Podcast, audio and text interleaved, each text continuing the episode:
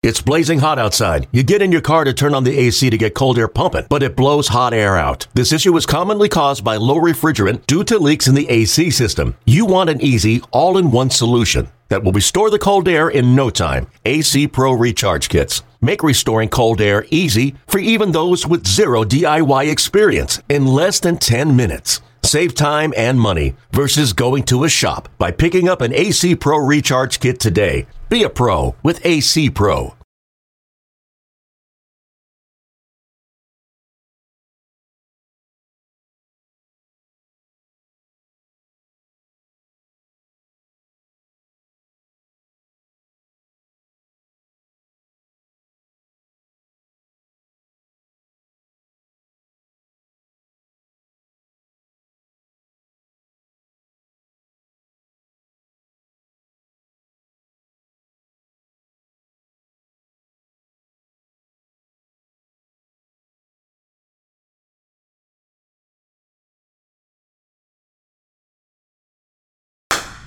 Got that?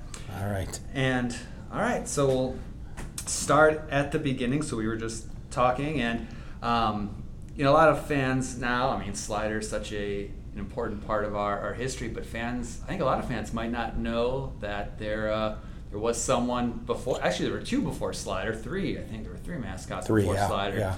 And um, you know, we're sitting down with with one of three, and I guess the the big question, and we were kind of mentioning it, is how does uh, how does one become the the baseball bug? How did you hear about it? How to you know thoughts, concerns, excitement, the whole uh, whole nine yards.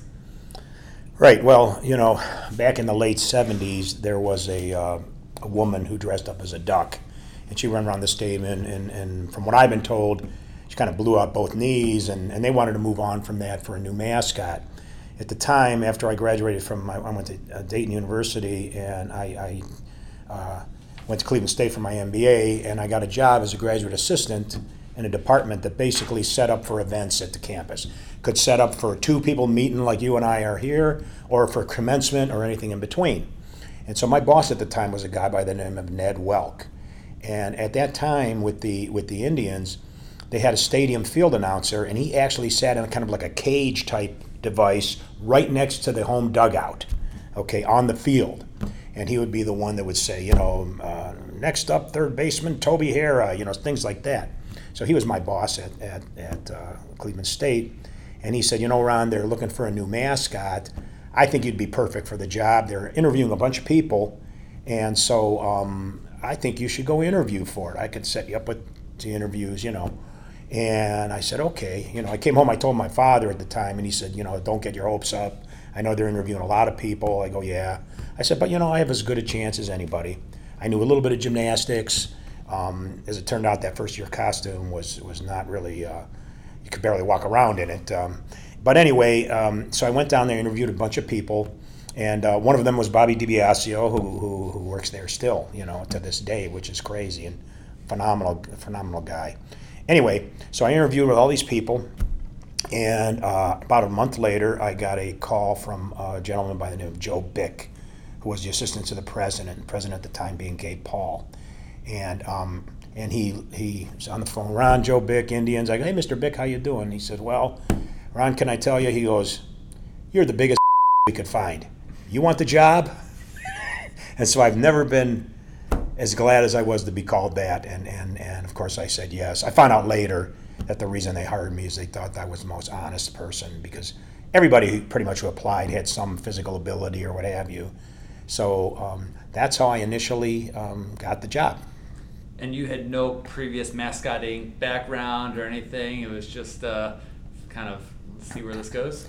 No, I, I basically played sports before that. In high school, played football at Ignatius, and then went to college and uh, Dayton. And I didn't play intercollegiate sports, but a lot of intramurals down there. They had football, you know, softball. I even did water polo, sitting in, a, in, a, in an inner tube in the water, and yeah, that wasn't a good one for me. But anyway, um, so no, I had no no previous experience. And you were hired before season started, so do you remember your first game or, or what the direction was? Did they Oh, give yeah. you like guidelines, or was it just here's a costume? Actually, even your first time seeing that costume, do you remember what? did you know what it looked like auditioning, or was it? A, Uh, no, Okay. I had no idea. And um, so what had happened was shortly after, and so I got the job in late uh, 1979, okay, and was going to start the 1980 season, which was, you know, Aprilish, so to speak, in 1980. So I went with uh, people from the front office. I couldn't tell you who exactly it was. It was some different people all the time, and we went to a place called Scollon Productions. And Scollon Productions was charged by the Indians with creating this costume. And the idea they came up with uh, was uh, the baseball bug. And sometimes people go, well, that's a stupid idea. Why would they come up with that? Well, the tagline, you're too young, but the tagline at the time, for those who remember, which is not many people, and even people that lived back then, was Indian fever, get bitten by the bug. That was the tagline for the Cleveland Indians. And so they said, okay, let's make it a bug. You know, as in many mascots. Uh, like I talked a lot with the Phillie Phanatic, who was a really a standard mascot in, in Philadelphia for a few years prior, and I believe they had even won a World Series at some point. And and um, his only advice to me initially was never go in the upper deck, because I went in the upper deck and they hung me over by my feet over the railing. You know, I said, yeah, I think I'll stay away from the upper deck. You know, and so anyway, I went with them to the uh, production facilities for the costume, and they started building this costume. And as it took shape, uh, they they made it so it kind of fit me, although it was a big, huge head with this huge body with hoops inside of it, uh, like a, a, pair of furry pants and humongous shoes. I would actually wear my own shoes inside of those. Okay, and um, so I remember the day before the first game, I was beyond stressed out and nervous because here I am, you know, Cleveland at the time, you know, at the old stadium, there'd be 70,000 the first game, you know, 12,000 the second game, but 70,000 the first game. And so I remember sitting in there and just, I'm in the dugout, I'm looking at all these guys who I've admired for several years, you know, the Toby Harrahs, the Rick Mannings, the Duane Kuipers, uh, uh, Mike Hargrove was on the team, you know. So uh, these were all like guys that I really admire, you know. And um, and so they announced, and you know how they all go out in the front, and they said, now the new mascot, the baseball bug, and I wander out there, you know, in front of all these people, and uh, you know, um, you know, I think I was going to pass out or something, you know. So that was the first game, and that was uh, beginning of April, I believe, April something, um, maybe mid-April, because sometimes they did the first couple weeks in southern cities because you know Cleveland weather in the beginning of April uh, sometimes can be challenging. Let's put it that way. And um, so that was what I remember of the very first game that I um, and I just kind of wandered around and you know visited with the fans and high fiving and there's these big furry gloves and so you know when people asked you to sign an autograph it was like uh, problematic sometimes especially when I was a kid kid and I loved the kids and they, they loved it and um, you know, but you'd have a kid come and ask you to sign an autograph in the rain, and he's got a leather glove and a pencil. Try signing something like that. And so, um, but it was it was uh, mostly fun, but very um, very taxing physically. Were you required to be at every game? I mean, was it something? Was it fit your schedule, or was it a every game? Okay. I had to be at every game. I had to be, um, they had some promotions. I set most of those up, believe it or not, myself. Um, so I was kind of a promotion guy and a, and a mascot guy at the same time. Um, as a matter of fact, I, I, can't recall if it was the first year or the second year, because maybe we'll get into that in a second, but the second year costume was very different than the first year. Um, but it was the end of the season, and you know there were some rainout games, or at least one rainout game, was never was never a makeup game. Okay, so at the end of the season, what they did in baseball, they probably do that today. Is they would say, okay, if there's a, a game out there that needs to be made up that would affect somehow the playoff race, you even though it means nothing to your team, because the Indians were you know, not they were toward the bottom of the barrel. Let's put it that way at the time, um, and uh, you had to play that game. So I remember going to one. I think this was the second year actually, and I remember going to that game and asking when the front office guys, do I really need to, you know, because I'd been through 80 some games already, and it was just like, oh man, do I still need to do this? Yeah, Ron, you need to go out there. I said, okay, that's cool, you know. And I found a guy I knew from high school and sit down with him for a while.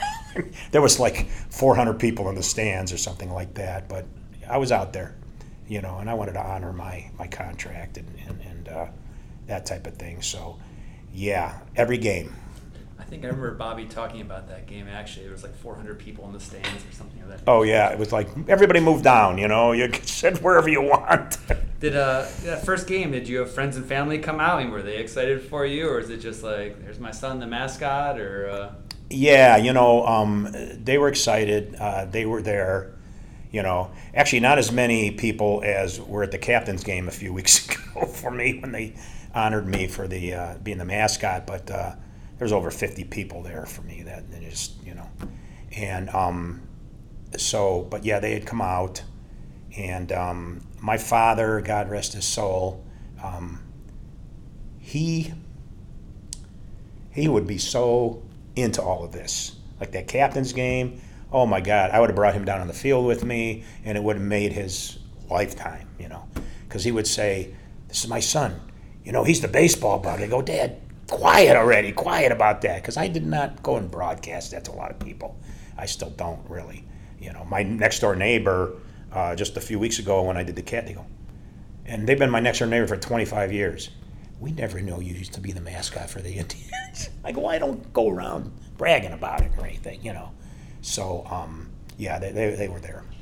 And throughout that first season, then, were you able to develop a, uh, a shtick, or uh, I mean, or is it just kind of mingle. I mean, mascots now, you know, the hot dogs we have and Slider, they, they get really involved in a lot of things. You have races, this and that. Was there anything special that the bug did besides maybe the gymnastics later on? Um, so the first year, um, it was it was difficult to do a lot of other things. I mean, I jump up on the dugout. I move this skirt up and down, kind of like this, and like to get the people going. And um, one, you know, and yeah, that was the second year Okay. mascot. And uh, I don't know if you have a picture. Yeah, this is the first one there. Uh, yeah, yeah, that's the first one. Okay. So you could imagine walking around in that thing. Uh, there was the baseballs were antennas. They lasted about two games, and somebody pulled them off. And I said, "Don't even bother putting them on, because they're just going to pull them off again." You know. And I always said to people that any given baseball game, there's everything from a nun to a person just got out of prison yesterday, you know, and everything in between. So it was a very eclectic and and and uh, you know, homogeneous crowd out there. It was really uh, really something else, you know, all kind of. But the kids were great, you know, um, and the people too. You know, they love to have their picture taken uh, with with the mascot. And um, but as far as shtick, um, the first year not as much because I couldn't like. I tried to do uh, like flips off of a a mini trampoline with the cheerleaders, you know, because they had Cleveland State cheerleaders at the time were at the games, and they they uh, they call them the ball girls. You know, they did the ball, you know, kick, cut the foul balls and everything, and then they would do flips. They were they were like I say cheerleaders at Cleveland State. So I did some shtick with them a little bit. Um, got called to the principal's office one time, which was Gabe Paul, and he says, "Ron, you can't do some of the stuff you do to cheerleaders. It looks too suggestive." And I'm like, I didn't know what he was talking about because there was nothing there, you know. Um, but they, you know, they try to rein you in a little bit, and um, so I would, uh, you know, we just go have some shtick with them. It was all in good, good fun, and uh, but other than that, it was tough. At least that first year. Now the second year was a totally different story. So. um, did you interact much with John Adams in the bleachers, or You know what? Uh, not really. Not really, because he, I really never, I met him a few times, you know, um, but he was way out, like you say, in the bleachers, and I wasn't, you know, and I never walked through the bleachers because it was just, there weren't always as many people out there. And, you know, I kind of stayed uh, mostly between um, the dugouts and up in where most of the people were sitting. I'd venture out a little bit further each time, but and I did not go to the upper deck because first of all, they gave me a bodyguard uh, at first, and then um, you know, then they said, ah, you don't need one anymore, and so you know, I was like, okay. Um, so I really did not uh, interact a lot with John, you know. Were you pretty, you mentioned some of the marketing things. Were you pretty active then in the community? Pretty quiet. And I found newspaper articles saying the baseball bug will be with Bob Feller signing autographs and. Yeah, yeah, it was. Um, that was some of my favorite part. I used to do community events, and um, I actually have some some um, letters from children. Oh. You know, uh, I don't know if you want to bring those out now or whatever, but um, yeah, they would write me notes and, and they'd send me things, and you know, I'm from the XYZ Baseball League. You were over with us, you know, and uh, yeah, Westgate Mall. I do remember that. Um, I don't know what year this was. That was 1981. Yeah, so this was the second year also. Um, the thing kind of caught fire as it went along, and so there was much more of the second year. And I have, many more stories the second year than the first year. But the first year was just basically getting acclimated and, um, you know, trying to uh, not pass out when you wear this costume. How'd you persuade the club to get you a new costume then? You just tell them it wasn't functional? I mean, So- was cheap. Yeah, one of the reasons that they hired me was so I could do some more theatrics and type of things like that. So if you look at this first costume, and not much you can do in that Right. thing, okay? And um, so then I came to them and I said, and they said, you know, is there anything we could do to help you out? Uh, we noticed this thing's very cumbersome. I said, yeah. I said, I really, you know, I said, I just don't think that this thing is really lends itself to any activities that you can do, you know. And um, and so then we got together. We went back out to Scollon Productions, and um, this was in the off season uh, between '80 and '81. And they said, let's make something that he can, you know, get around in more, and he can do some more things. And so they came up with the second year costume, which was basically a bodysuit all the way down and a head Okay. okay? And the head was built off a bicycle helmet, okay? And so they did that, and they fitted it to me and everything. The jersey could come off, and actually, this first year, t- this costume didn't necessarily fit in my parents' washing machine, okay? So Cy Buynak, who was the, the equipment manager at the time, he used to wash it for me in the clubs, in the in, in the uh, in the in the clubhouse. And they're big, they had these humongous wash machines and dryers, as you can imagine. And he would wash the thing for me, you know. And he was another good guy, you know. But Cy would do that, and so. Uh, but the second year, this could fit my parents' uh, my parents' uh, wash machine, and it was just much more amenable to me doing a lot of different things. You had better gloves too. And so did you see all the eye holes in there then? The eyes were I did, I did, yeah. I saw actually both of these. I saw the eye holes. Pretty Believe it or not, this one too. This one not as good. This one was really good. You know, I mean, listen, you you know, when you play football, you got to wear the helmet with the thing, you know, and and face mask, and so I was kind of used to that from years before, and so it wasn't too bad. It gave me pretty good peripheral vision, and um, and a lot of mobility. And the shoes were a lot smaller. The gloves were almost like women's Yeah. long gloves, you know, like like uh, cocktail gloves or what do you call them? And they were red, and so I could sign a lot easier, um, shake hands with people a lot easier, and um, and so fuzzy. Yeah, those look fuzzy and those look. yeah, yeah, those were those were a little fuzzier. So that one was was really more uh, akin to being able to do different theatrics, and I can get into some of those that I did the second year, which are several. When you need mealtime inspiration, it's worth shopping Kroger, where you'll find over 30,000 mouthwatering choices that excite your inner foodie. And no matter what tasty choice you make, you'll enjoy our everyday low prices, plus extra ways to save, like digital coupons worth over $600 each week. You can also save up to $1 off per gallon at the pump with fuel points. More savings and more inspiring flavors make shopping Kroger worth it every time. Kroger, fresh for everyone. Fuel restrictions apply. Did you um did you have your own locker room or did you, you didn't change in the clubhouse or anything, did you? Or No, so at the time, the Cleveland Stadium had, um, you know, was the locker room where the players changed, the, the, the tribe players changed in the locker room. If you would go right upstairs, and it was still within the main locker room door, and they had a police officer there, and I became friends with him. I can't remember his name now, but he was always there and would let me in, and uh, and I would go upstairs. Once in a while, I'd come downstairs, and you know, um, but I'd go upstairs, and there was an auxiliary locker room. And the reason they had that up there is because, you know, the Browns also used this stadium. And prior to the season, as you know, uh, they had more than the 53 man roster or what have you. They might have had 90 guys going out for the team. And so they needed more than just the regular locker room. So some of the guys would have to go upstairs, and they had lockers up there, they had showers up there, and things like that.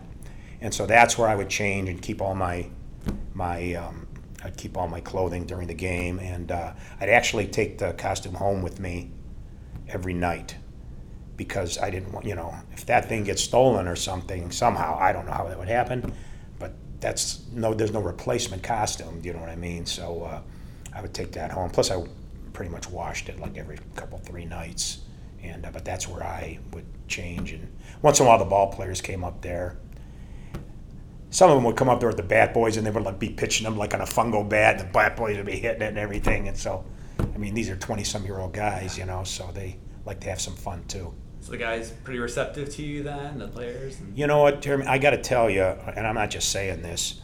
Um, a, a, a finer group of guys and a nicer group of guys, with maybe one or two exceptions, out of you know 25, 30 guys, phenomenal, phenomenal people. I mean, you know, they're obviously high level athletes, but they were receptive to me, and, and, and so much so that this first year with this costume, um, there was a game. there was a game that was raining, and so we're all standing in the dugout. And um, Joe Charboneau, who in 1980 was the Rookie of the Year, was the Indians player.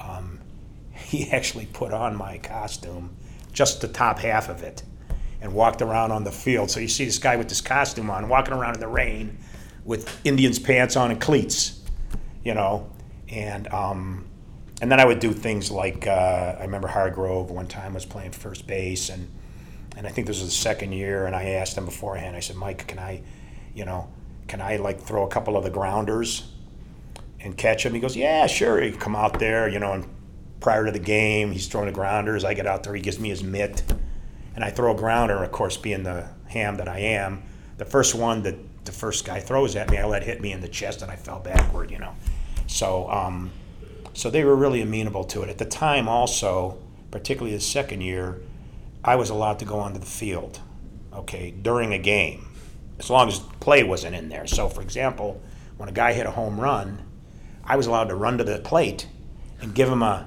high five, I think it was a low five at the time, um, and slap my hand. So when they hit, hit a home run, I ran out there. I don't think you can do that today. but mascotting is very different today than it was back then. You know, um, other things. I mean, I um, one of the routines that I did was uh, I would come out and I had made myself an apron and I had a shower cap on, and I'd go up on the dugout in between some of the innings, and I'd have a bucket full of confetti. Okay, and I had a big rag.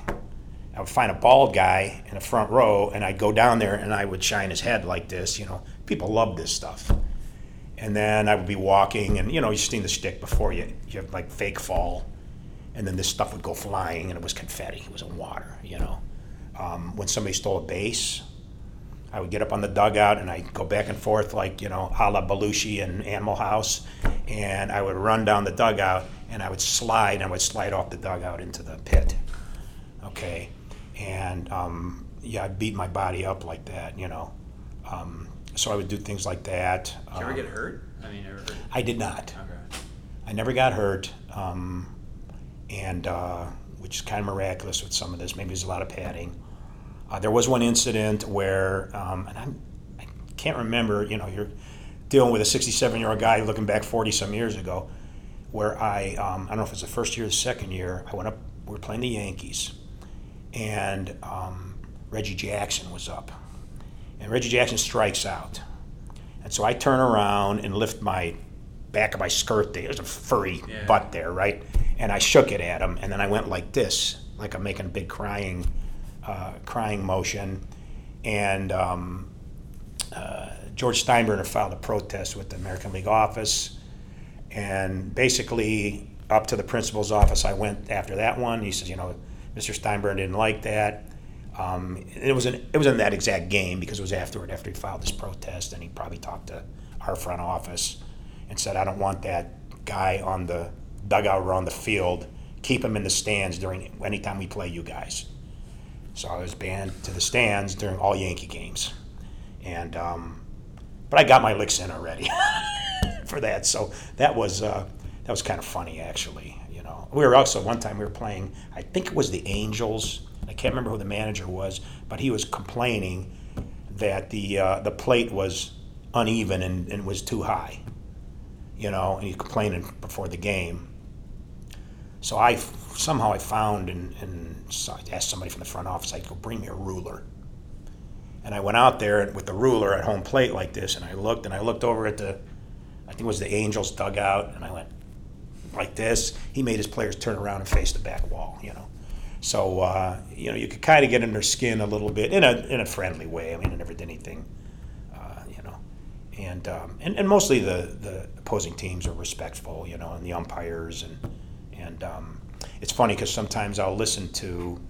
Uh, I was listening to uh, I think it was the uh, 92.3 the other day, and they were talking about the baseballs that are used for a game. And I never call into those shows because it just you know you got to wait too long to get in there.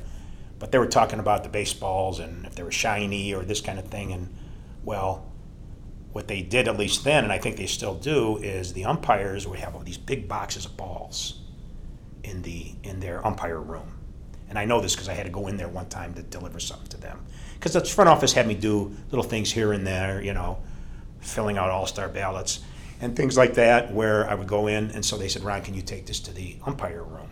And they're all in, they get these big boxes, and they got this jar of some stuff. It's called mud. You know about this. A lot of people don't. And they rub these balls up before the game. I don't know, they still do that? Yeah. And, and so all these balls would be rubbed up with the mud because the original balls were just kind of slick and and um, and so uh, I would see things like that. But they were they were pretty respectful and uh, but I stayed out of their way too. I didn't you know I did some shtick and stuff like that, but I I was there not as par- as part of the game. I was there just in addition to the game, you know, and that was my role, and I I knew that, you know. So then the the changeover from 80 to 81, I mean, Yeah. it's kind of yeah, you want to do this for another year, kind of year by year basis, or I mean, it went well enough that they said, all right, let's uh, keep it going. So that's a great question, and it's another. You know, there have been a couple of articles written about this, and you know, the, the the headline on one was you know the worst mascot in the history of baseball and all this kind of thing, and and actually, I I read one one time. This is a few years back, and it was full of inaccuracies, and so I contacted the author, and he says, "I'm so glad you called. You know, you you emailed me." I had no idea about any of this, you know, and he wrote another article that was more accurate, okay? And one of the things that was a question is okay, why did they get rid of this mascot? Because it was only in 80 and 81. First of all, uh, in 81, I graduated from grad school. It was before I went to law school, but I went to grad school. And I got a job uh, with, at the time with National City Bank which by the way was interesting because when I went to interview for it, I interviewed with like seven people, and all they all wanted to talk about was the Indians and my mascot days. So you know, I guess that probably got me the job there. You know, and I was there for ten years. But um, so what had happened at the time was that obviously the Indians, you know, with their record and, and failing attendance and all that, uh, were not financially well off at the time, and, and how could they be, right? And so uh, 3WE was the radio station that broadcast the Indians game at the time. And from what I understand, okay, 3WE came to them and said, okay, we'll cut you these breaks or what have you, but we have this now, now enter third mascot, okay, duck, bug, and by the way, the second year was shortened from baseball bug to base bug. And I could tell you about that first day, which is kind of interesting, but let me finish the one thought.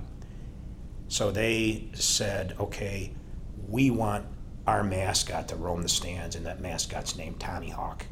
And it's, we'll have the 3WE call letters on the back. Front office came to me, probably Bobby D or one of the other guys that worked for him. Ron, can you do this next year? And I said, you know, I, I got a job at National City. Um, I really can't because I can't tell them, you know, I can only work half days or because there were a lot of games that were afternoon games at the time there's not that much today, but um, a lot of back-to-back double headers and things like that. So I said, I really can't do it, you know. And so somebody else did that. And so ended the, the, the baseball, baseball or whatever. It wasn't anything else other than financial reasons. And, um, and so uh, they came to me like partway through the next season and they called me and said, any way you can do this? We tried like, I don't know how many people, and it's just not working. Nobody does it like you did it. I go, no, I, I'm sorry, I can't. At that time, also, I got approached by the Cleveland Force, which was the soc- indoor soccer team, for those that don't know, back in the day, and they wanted me to be Darth Vader. And just for the heck of it, I said, well, how much does it pay? Not that I could do it anyway. And they said, well, you can watch all the soccer games you want and get free food. And I'm like, well, I get free food at my parents' house. And uh, at the time, I was not at all a soccer fan. I developed into that as my son played soccer in, in school and high school and everything. And now I have a, a lot of appreciation for that sport. Um, but so that's kind of how it ended um, for for that mascot and for me. And you, you didn't keep the costume. So, um, yeah, no wonder you have the job you have. You ask great questions. So, anyway, I um, I did keep the costume at first. Okay, I was like, well, I'm going to get some other usage out of this before they, you know. So it was Halloween of '81. No, '82 it would have been. Yeah, '82. No, Halloween of 80, 81 because it was after the season of '81. So Halloween of 1981, I wore that costume as my as my uh, wore that that mascot outfit as my costume. You know, shortly thereafter, the Indians called me and said, "Ron, you know, we need we need the costume back." And I said, "Okay, I mean, I I, I get it. You know, what, why would I keep it anyway?" And um, what's interesting is that now you segue to maybe so that was what 81 maybe 15 years later maybe not quite maybe 10 years later. Um, i'm at the uh, um, oh, it's one of the malls downtown uh, that that um, where a bunch of shops are and stuff. And um, there is a memorabilia shop there. And right there in the front window of the memorabilia shop is that second year costume propped up like a mannequin. And it still had the, um, the duct tape around the shoe because the shoe started cracking toward the end of the season, and my dad helped me put duct tape around the shoe. Okay, we weren't going to get new shoes in, in August, you know, and because like you said, those costumes are not cheap. And so uh, the duct tape my dad and I had put on there was still around that, and it was on sale for just under ten grand. My understanding is somebody, some memorabilia guy from uh, New York or so, bought that, um, I don't know what happened to it after that. I have no idea what happened to the first year costume. Okay. So, but that's what. I think someone out in New York has the costume now. I remember seeing a Cleveland Yeah, I think you're right. Yeah, So, yeah, yeah. Um, now, '81, you were you were at Lenny's Perfect Game. Do you remember much about that, or just me? That was maybe maybe second to what happened to me a few weeks ago at Captain Stadium, but most surreal moment of my life. Because you think about it, at that time, I believe there were eight perfect games in the history of Major League Baseball. And think about since the 1800s, how many games had been pitched? I mean, tens of thousands of games had been pitched. And this is the eighth time this happened? And I had already seen a no hitter back in the late 70s with Dennis Eckersley. Was on Memorial Day of like 77 or something like that. And uh, I was in the stands for that one. But this was the most surreal moment. As every inning went along, I was like, no, this is not going to happen. If you listen to the announcers, I think it was um, uh, Bruce Drennan at the time uh, was a big announcer. And by the way, phenomenal, phenomenal guy. And Nev Chandler interviewed me a few times. He was one of the announcers, and unfortunately, died of cancer. But uh, phenomenal human being. And um, so uh, this is happening and unfolding, and I'm like, okay. In between innings, I get on the dugouts and I like get the people going. I still did my slide and all that. Um, it was George Orta, I believe, hit a home run in that game, and I was down on there giving him the five. But otherwise, like when Barker was up pitching, I crouched down and I stayed out of everybody's sight. And I was just, it was, you know, and then when Manning caught that third out in the ninth inning, I just sprinted on the field with everybody else. And if you watch the video, I'm out there and it was just surreal. And at one point, even was, I don't know if it was a grounds crew or wasn't one of the players, was holding me on his shoulders.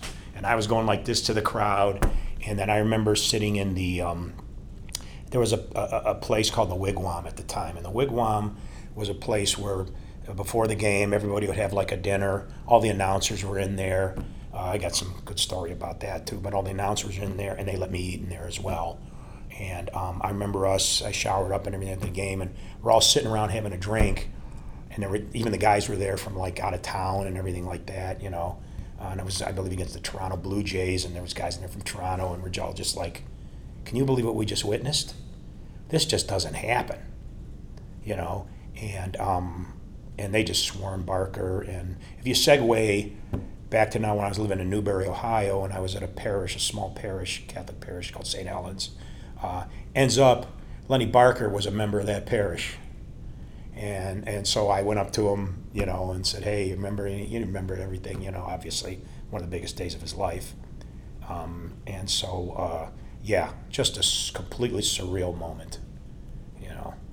And then the strike happens. Um, were you worried about you know your your job with the, the club as a mascot, or did you kind of you kept busy during the strike? Didn't you? You were technically a player, so you could do. Yeah, right. So I, I did some promos at the time, and the strike was, I don't know if it's the beginning of season or toward the beginning of season. It lasted till like like a month and a half or something like that, or maybe two months. I don't know. It was quite a while, and um, that was the year that the All Star game was going to be in Cleveland. Okay. So uh, interesting story about that. It was during the strike. I get a call from Good Morning America and it was one of the producers and says, Ron, this is so and so from Good Morning America. We are going to have a segment on the morning show, and you're going to be there with, I don't know who the two main hosts were at the time, but the, the main hosts. We're going to have a segment with you and Wild Bill Hagy. Wild Bill Hagy at the time was a guy with crazy hair. He didn't really dress up as anything, but he would wave things around, and he was a, whatever you want to call it, you can't really call him a mascot, or for the Baltimore Colts. Okay, so he'd be at their games and they'd, you know, show him on TV. We're gonna have you and Wild Bill Hagy on. Now, unlike probably almost any mascot that ever existed, I talked. I was not silent because I got a big mouth. You know, I like to talk. So right from the beginning, uh, when I was the Indians mascot, I talked. And kind of kind of knew that too. And so um, they said we're going to pick you up. Uh, you fly to New York. We're going to pick you up, put you at the San Moritz Hotel, and at 6 a.m. on Wednesday morning or whatever it is, we're going to pick you up, bring you to the studio. You're going to change, and then you're going to be on the segment with with these hosts. You know, my stuff was packed. It was a half hour to go.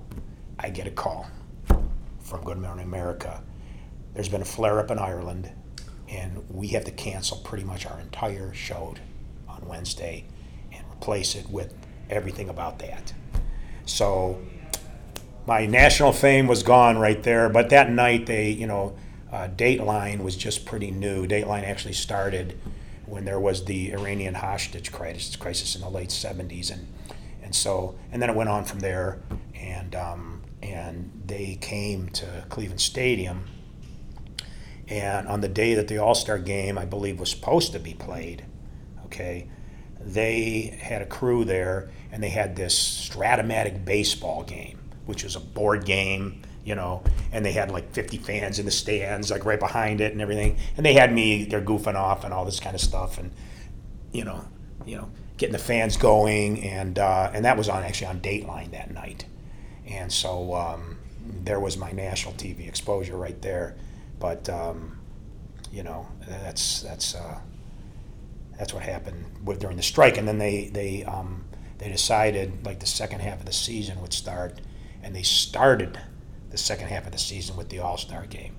But that All Star game, they were not having any mascots at all at that game, and so they said, "Ron, we're going to give you really good seats." And I took my dad, you know, and um, but we're not going to have a, a a mascot. So bummed about that. I mean, that was. a little bit, you know. I mean, uh, I was like, oh, it'd be great to be, but, I understood. You know, Yeah. I, don't, I don't think. I'm not sure if it was it would have been in Philly or in Pittsburgh with the Pirate Parrot or any of that if they would have had you know any of that. Now, at one point, um, you know, there was a, a mascot out there, and everybody was known probably all over the world called the the um, San Diego Chicken, who then got his independence from the Padres and became the Chicken. Okay, um, and they hired him to do a game at Cleveland Stadium and uh, his name is Ted Giannoulas, and I met him before the game. He was a decent guy, and and um, so I'm out there doing my thing on the on the uh, the day before on the dugout. This is my second year, and uh, and he comes out there, and you get the fans going, and I kind of go like this to him, and not anything. He, he comes and he goes, "Please don't hurt me." I said, "I'm not gonna do anything," you know. And then he was he was really good at what he did, you know. And then he did the next game. So other than that game, uh, that's that's I think the only game that I was off that season, and um, that was because obviously he was he was there. But uh, um, yeah, there was there was all kind of other things. I mean, um, know if you just want to get into some of the other stories, or you ask yeah, me. that uh, I wanted to too. Um, you Yeah. mentioned Lake County a few times. Was it kind of surreal to see the costume? I mean, it's obviously a, a new, updated version, but I mean, how close to you know your memory was it when you saw it in real life again? Was that a, a kind Yeah. of surreal moment, or Yeah, so Jacob out there, he's he you know he works for the team and incredibly talented guy, you know. And um, when he told me I'm building your first year costume with a baseball bug, I said okay, you know, because I mean look at this thing. I mean, Yeah. who, who gonna build that? Oh man, it was almost spot on. You know, I, I even told him I said Jake, you did a phenomenal job with this thing.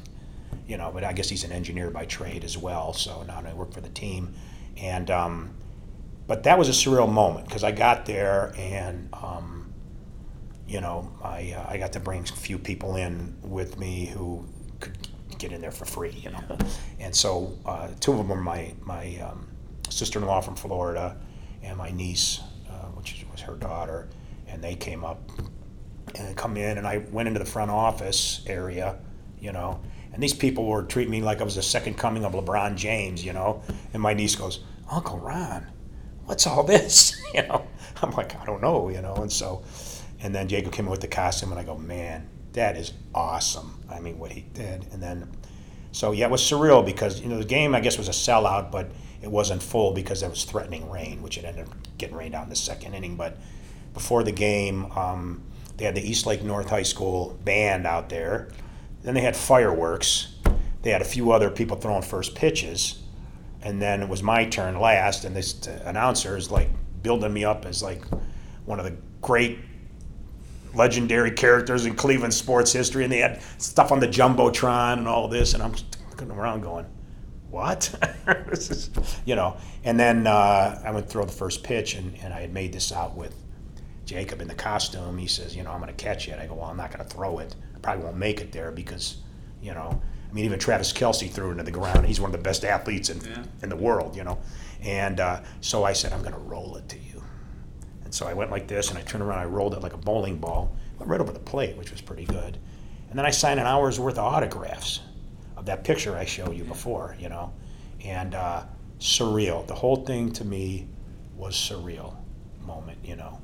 And um, and I appreciate them doing that. The one of the owners came down and you know he's, he's like you know we have a celebrity in the house. I'm like who walked in, you know. Um, so yeah, was that surreal? Was the costume great? Or perfect. I mean, he did such a fantastic job. were there people there that remembered you from the '80s? I mean, Yes. Okay. Yes. Most no, because I mean it was forty some years Yeah. ago.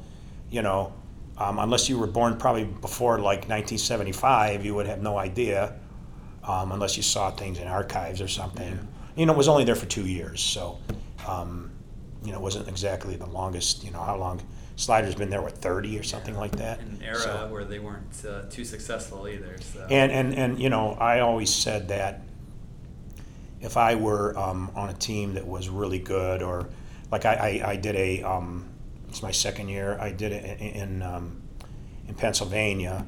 I did a Pittsburgh Cleveland rally. Okay, it was combined with Pittsburgh and Cleveland, and it was in Sharon, Pennsylvania.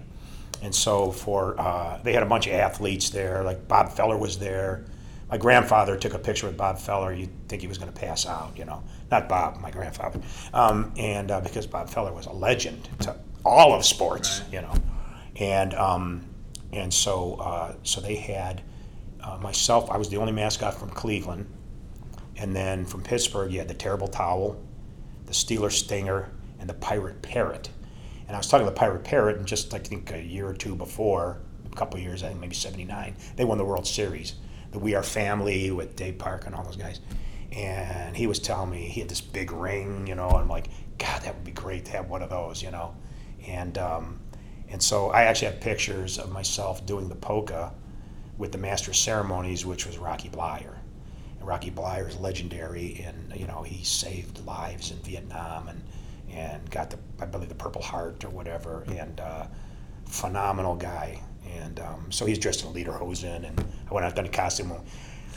Unfortunately, uh, I had to dance to the Pittsburgh Steeler polka or whatever it was, you know.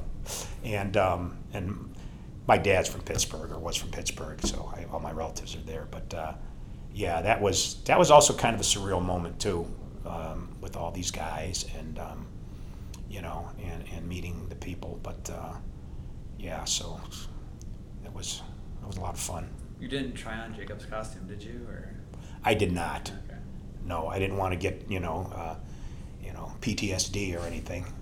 Well, he, he put it on. Jacob put it on, and we're signing autographs there. He was signing next to me, and it was like the second inning. And he goes, "Man, I'm dying in this costume. This thing is so hot."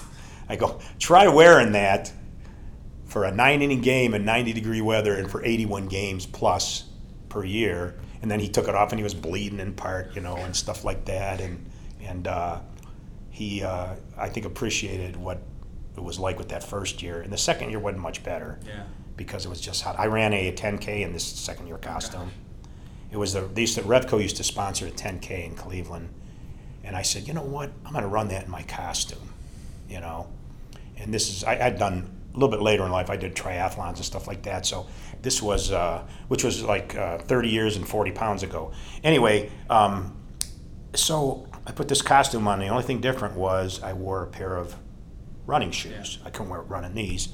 I did the 6.2 miles and finished in front of Cleveland State, which is, by the way, where I had been working. And I basically they had to drag me to the side and give me take off the head and give me water and splash my face. And but um, I got a little bit of publicity out of it. You know, anything for pub. Yeah, yeah. So Um, but yeah, I love any other stories you have about your, your time as the bug, and uh, you know, and we kind of covered the, the time span. But anything you know I've missed, or anything you want to get on? Yeah, yeah. So, so the first year, you know, you asked me about the costume the first year. Okay, now comes the second year, and I said, you know, I got to do something out of the ordinary when they announce here's the new and improved baseball bug now called the base bug. So this girl that I knew, I, her brother had a uh, had a, a mini bike, and so I borrowed his mini bike and I put like firecrackers coming off of it and I started in the left hand, the, the left field corner. Came out of that little fence area back in the old stadium. And I got on this bike and I rode it all the way around the stadium with the stuff flaring out of the back, ditched the bike, ran over, jumped up, and Joe Charboneau, who the year before had been rookie of the year, caught me. Okay?